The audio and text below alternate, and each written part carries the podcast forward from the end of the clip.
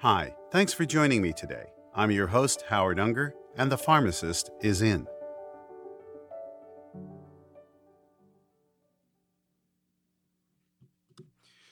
Hi, everyone, and thanks for listening. Hope everybody's well. So, the cold season is here, and I'm dedicating this episode to the common cold and how, through home remedies and over the counter products, we can treat it. Since this is one of these particular conditions that we self diagnose and self treat. So, I want to give information about a number of these remedies and as well as the over the counter medications and how to select them, what you need to be aware of when selecting them. And before I begin, I'd like to apologize because I think I have a cold. And uh, so if you hear me sniffling, I want to apologize beforehand. Please don't be surprised. So, what is the common cold? Well, it's a virus, and there are over 200 different viruses. So, it's very difficult to treat through any type of medication or vaccine. The old adage or saying, can't even cure the common cold, well, it's very difficult to. And many times during my experience and my practice, I've had a number of people saying, Well, I'm going to contact my doctor or my healthcare provider and get an antibiotic. Antibiotics don't work against viruses, they work against bacteria. So it's basically useless to get an antibiotic and take it and think that you're going to either prevent a cold or reduce the duration of the cold. It'll do nothing. And in fact, it's scorned upon in the medical community to start to use antibiotics when they know these antibiotics will not affect what the condition is. It causes a condition called resistance, where bacteria are exposed to antibiotics needlessly, and these bacteria become stronger. Then, when you need the bacteria, the antibiotic to work, it doesn't. So, viruses are not affected by antibiotics. Don't call your home your healthcare provider asking for one when you have a cold. Colds are self limiting. What I mean by that, they will last about a week to two weeks. What occurs is your own immune system uh, will fight that cold and will ultimately you'll get over it. It is self limiting and it's not life threatening. But I basically con- I, I want to hold back on that for a second and, and, and comment on that. Yes, it's not life threatening, but if you should have an underlying chronic condition, respiratory condition, it could make it worse. Conditions such as COPD, asthma, chronic bronchitis. If you should have those particular conditions and you get a cold and you find that it's getting worse, please contact your healthcare provider, discuss with them what the next steps and possible treatments may be. But for the vast majority of people, it is self limiting, it is not life threatening, and in fact, most adults will get two to three colds per season. Children will actually get more. And annually in the country, there are about a billion colds every year. So, how are these viruses transmitted? There are two major ways. One is airborne through somebody who is uh, coughing or sneezing. The droplets, the moisture droplets, the water droplets contain the, vac- contain the virus, and people around them breathe it in through their nose and or mouth and then can become infected. The second way is through surface contact. Somebody who sneezes in their in their hands, then touches a surface for a short period of time, that virus stays viable. And if you were to touch that surface, you now get it in your hands. Now you may be asking, well, it's in my hands, it's not near my mouth. It's what's the problem? Well, studies have shown that the average adult touches their face 16 times an hour or more. So the problem is now you go to your face, to your mouth, to your nose, or around that area, touch your face. Now the virus has access to your nose and to your mouth. And that's another way that they get that you can get infected. So what are some of the practical ways we can prevent this? Again, washing your hands is, is important uh, continually and making sure that you have a routine. Carrying around the alcohol based um, antimicrobial hand wash, washing down surfaces in your home uh, that are high traffic surfaces with antimicrobial uh, solutions, uh, washing children's toys. You normally put away children's toys. You touch a surface, the child may have a may be infected. You're now infected.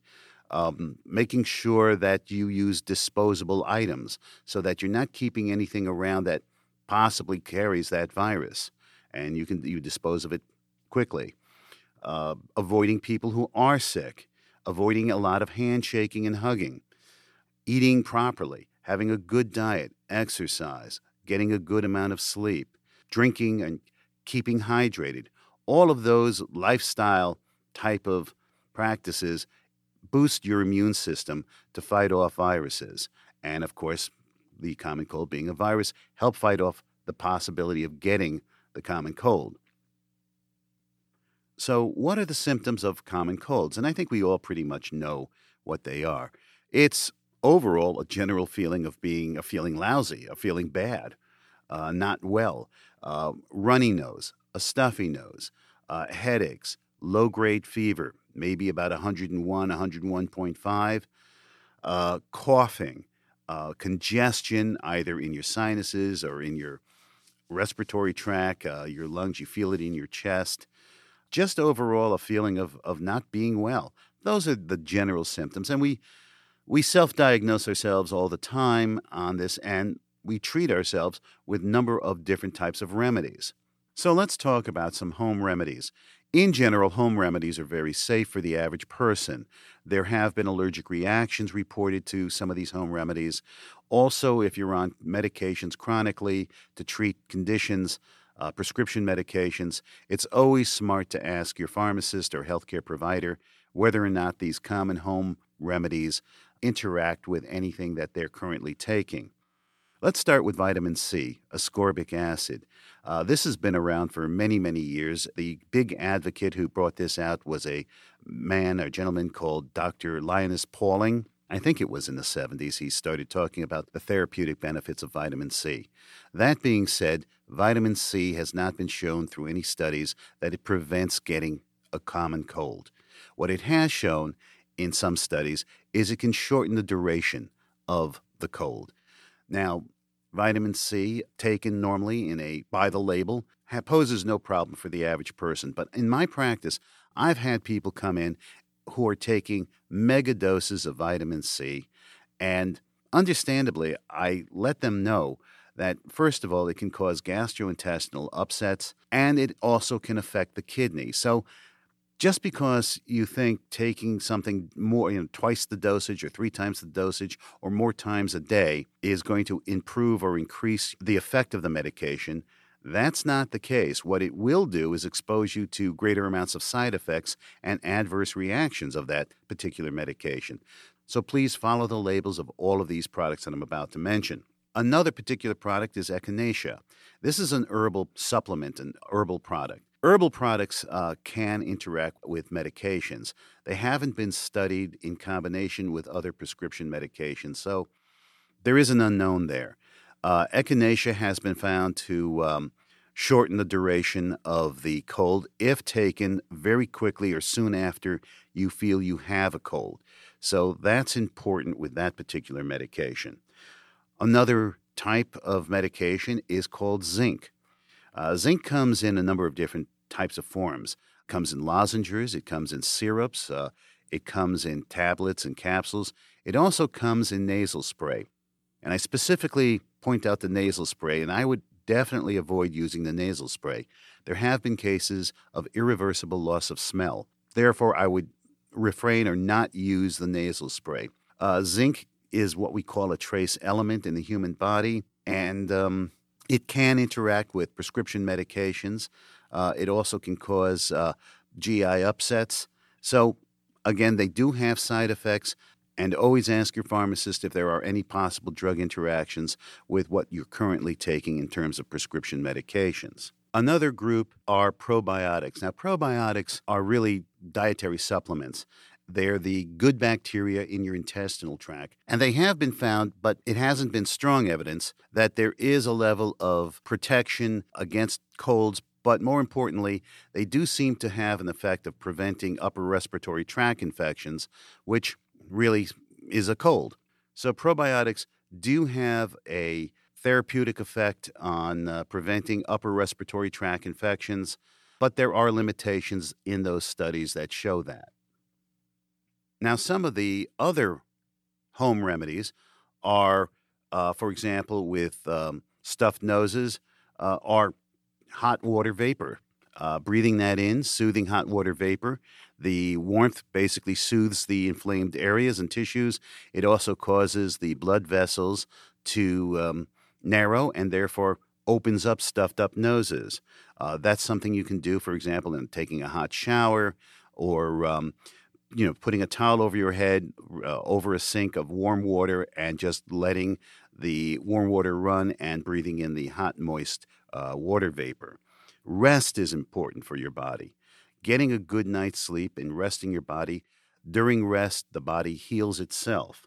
Um, to soothe a sore throat, gargling with salt water, a quarter to a half a teaspoon of salt in an eight ounce glass of warm water, gargling with it. Don't drink it, don't swallow it, but gargling with it can temporarily reduce the inflammation of, uh, of sore throats. So let's turn our attention now to the over the counter products, both that of single entity active ingredients as well as combination products that have multiple active ingredients. And there's quite a range of them. That's why it's important, and, just some tips here while you're selecting or before you select any of these particular products read the directions on the label as well as reading the active ingredients. Many uh, people have allergies to dyes, the coloring agents that they use in many of these products, and that dye will be listed on that on the ingredient list on the label. Also, don't assume that one uh, that the same particular medication or formulation of medication, let's say a decongestant, let's say for example, decongestant 1 and decongestant 2 but they're made by different companies, that the directions and the dosages and the strengths are the same. They can be very different and probably are. Always check with your pharmacist before buying an over the counter medication if there are any drug interactions with current medications that you're on. Now, when it comes to children, I always say contact your healthcare provider that works or is caring for your child or seeing your child. Children are a totally separate area, and I would rather you contact them, have them recommend an over the counter cold product that they've used that are safe for children.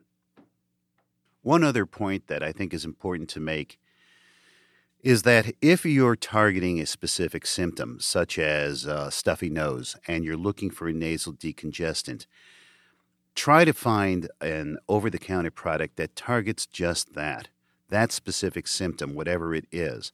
Using combination products where there are a multitude of active ingredients, you're exposing yourself to side effects from other medications that you don't need to, that are not affecting or that are not what your choice is.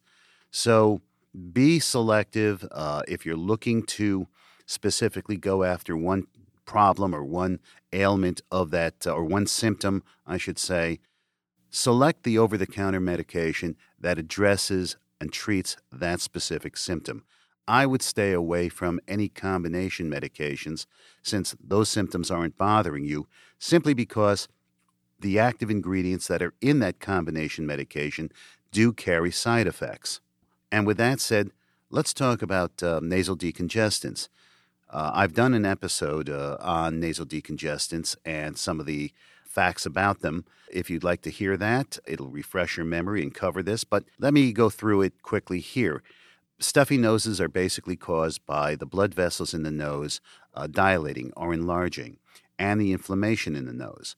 So, nasal decongestants cause a reduction or a constriction of the blood vessels or a narrowing of the blood vessels so that the nasal passages are open.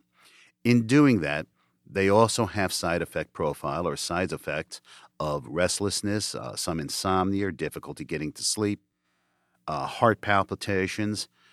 If you have high blood pressure, if you have uh, diabetes, thyroid disease, this would not be the medication that I would choose because of the fact that it can cause its effect on that particular condition and worsen it. So be aware of that. Aches and pains are a common symptom with colds, so taking the NSAIDs, the ibuprofens, the naproxens, uh, are effective in treating that. They also are effective in reducing some fever.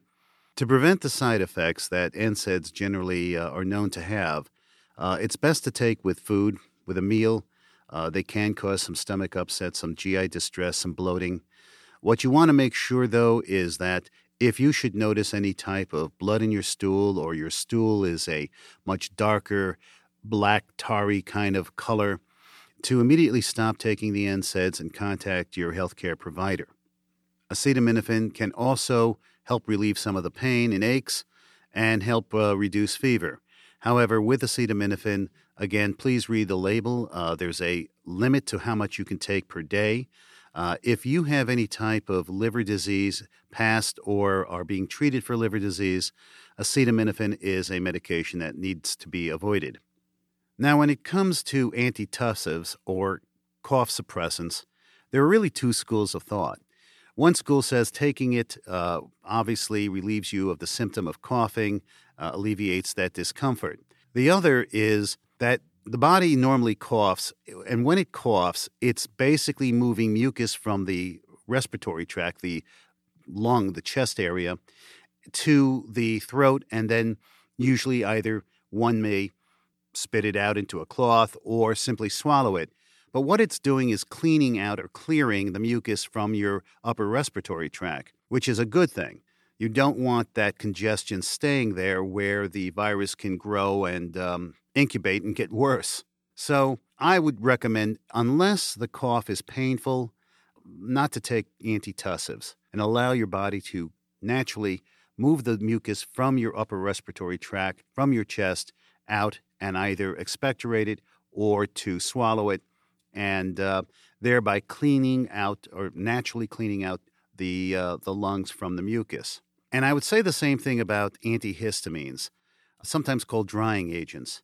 Uh, many of the medications contain antihistamines, and they do it for a number of reasons. Uh, antihistamines dry up uh, secretions and fluids both in the nose and in the throat, mouth area.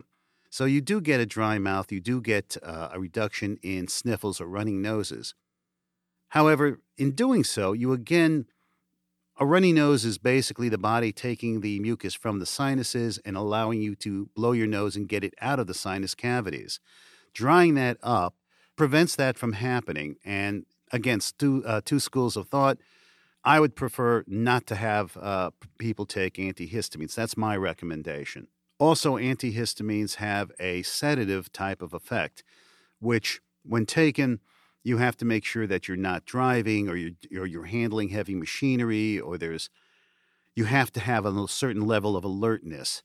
This also goes to the fact that giving an antihistamine to treat a cold uh, in a combination product, for example, to an individual who has a diminished amount of alertness can create problems such as uh, falling. So let me do a recap on the major active ingredients in both the single entity over the counter cold preparations and medications and those of combination medications. Nasal decongestants basically open up the nasal passages, allow for easier breathing, allow for mucus to leave the sinuses and you to blow your nose and get rid of that mucus. They do this by causing a vasoconstriction or narrowing of the blood vessels in the nasal passages this also can affect chronic conditions such as high blood pressure, diabetes, thyroid disease. So individuals who are who are being treated for that or have these chronic conditions uh, need to be careful with that and monitoring obviously blood pressure. General side effects are restlessness, heart palpitations, difficulty in sleeping. We then go to the analgesics. These are the NSAIDs, non-steroidal anti-inflammatory drugs, the ibuprofen, naproxen type of medications. These are very good in treating the symptoms of aches and pains. They also treat fevers. Their side effect profile basically is gastrointestinal. Uh, they do cause bloating, some gastric upsets. That's why it's important to take always with meals or food something in your stomach to buffer their effect uh, in the stomach and gastrointestinal tract. If you are on antithrombolytic or anticoagulant therapy, these are medications you should avoid. Also, if you have had a prior history of ulcers or are being treated for ulcers, this is another medication that you need to avoid. Using cough suppressants such as dextromethorphan, usually indicated by the name or the uh, initials DM. Uh, two schools of thoughts. One, coughing basically breaks up the mucus in the uh, upper respiratory tract in the chest area and allows you to bring it up, either swallow it or expectorate it. Cleaning out, it's a normal, natural cleansing process. Uh, suppressing it may not be the optimum thing to do. However, if the coughing is so severe that it's painful, obviously a cough suppressant would be indicated here. I would also contact my healthcare provider and let them know about the uh, severe coughing and the pain that you're having. With that of um, antihistamines, principally the same thing. They're a drying agent. They dry secretions up in the uh, mouth and in the nose. They also have an effect of sedation, which you need to be concerned about if you're going to be planning on driving or you work with heavy machinery, uh, dangerous machinery, or if you have a treating or if you're a caregiver of a patient who already has a diminished alertness, giving them a antihistamine will further cause uh, a potential of reduction in alertness and possible uh, falling problems. As always, I like to end by saying speak to your pharmacist about over the counter products, especially with any type of drug interactions or any questions you have, dosing, uh, scheduling the dosing. That would be very important to, to do. Uh, also, contact your healthcare provider if you have underlying health conditions that uh, have been aggravated by the common cold or any of the medications as well. So I hope you're doing well. I hope uh, I hope you go through the cold season without getting a cold. And as always, read the labels, ask your pharmacist, ask your healthcare provider if ever any questions, and be medication smart. This has been the Pharmacist is In podcast, hosted by Howard Unger. If you like what you heard, please click on the subscribe button, and if you feel so, leave comments and a star rating below. It really helps the podcast in gaining greater exposure to larger audiences, and why not? This is important information. I would like to mention I have no affiliation with any pharmaceutical company or medical institution, nor do I represent any product, product line, or corporate pharmacy entities. Please remember that this podcast is not a substitute for your healthcare provider. If you should have any questions concerning diagnosis or treatment, contact your trusted healthcare provider. Thanks again for listening, and I hope you'll join me next week for the Pharmacist is In podcast. Remember, Stay safe, stay healthy, and stay medication smart.